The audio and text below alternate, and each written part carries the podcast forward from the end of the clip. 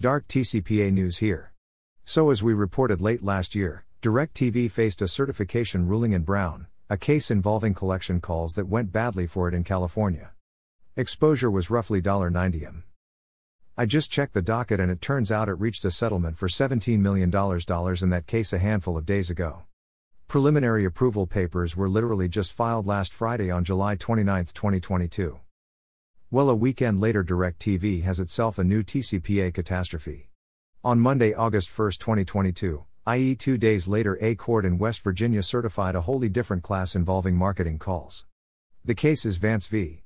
DirecTV, LLC, 2022 WL 3044653, case number 517 CV 179, ND Virginia, August 1, 2022.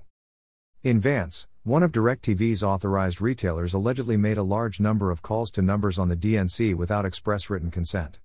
The only real issues were whether the calls were made and whether DirecTV was responsible for them.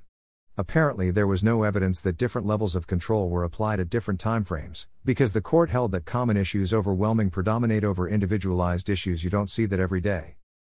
I haven't reviewed the papers, but based on the ruling, it looks like DirecTV hung its hat on ascertainability arguments, which is just a terrible idea. This is one of the briefest and overwhelmingly damaging certification rulings I have seen.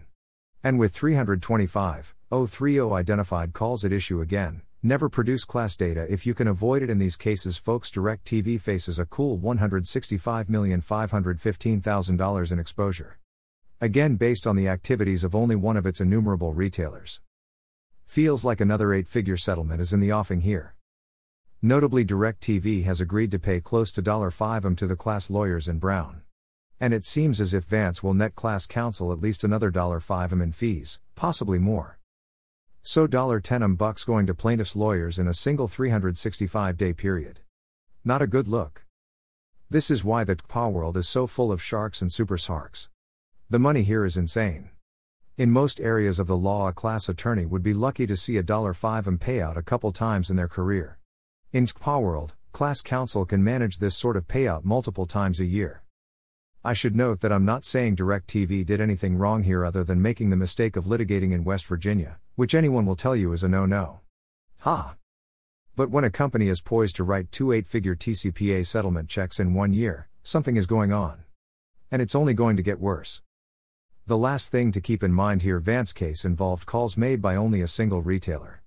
DirecTV can expect a series of copycat cases now involving its other retailers since the first case has met with success.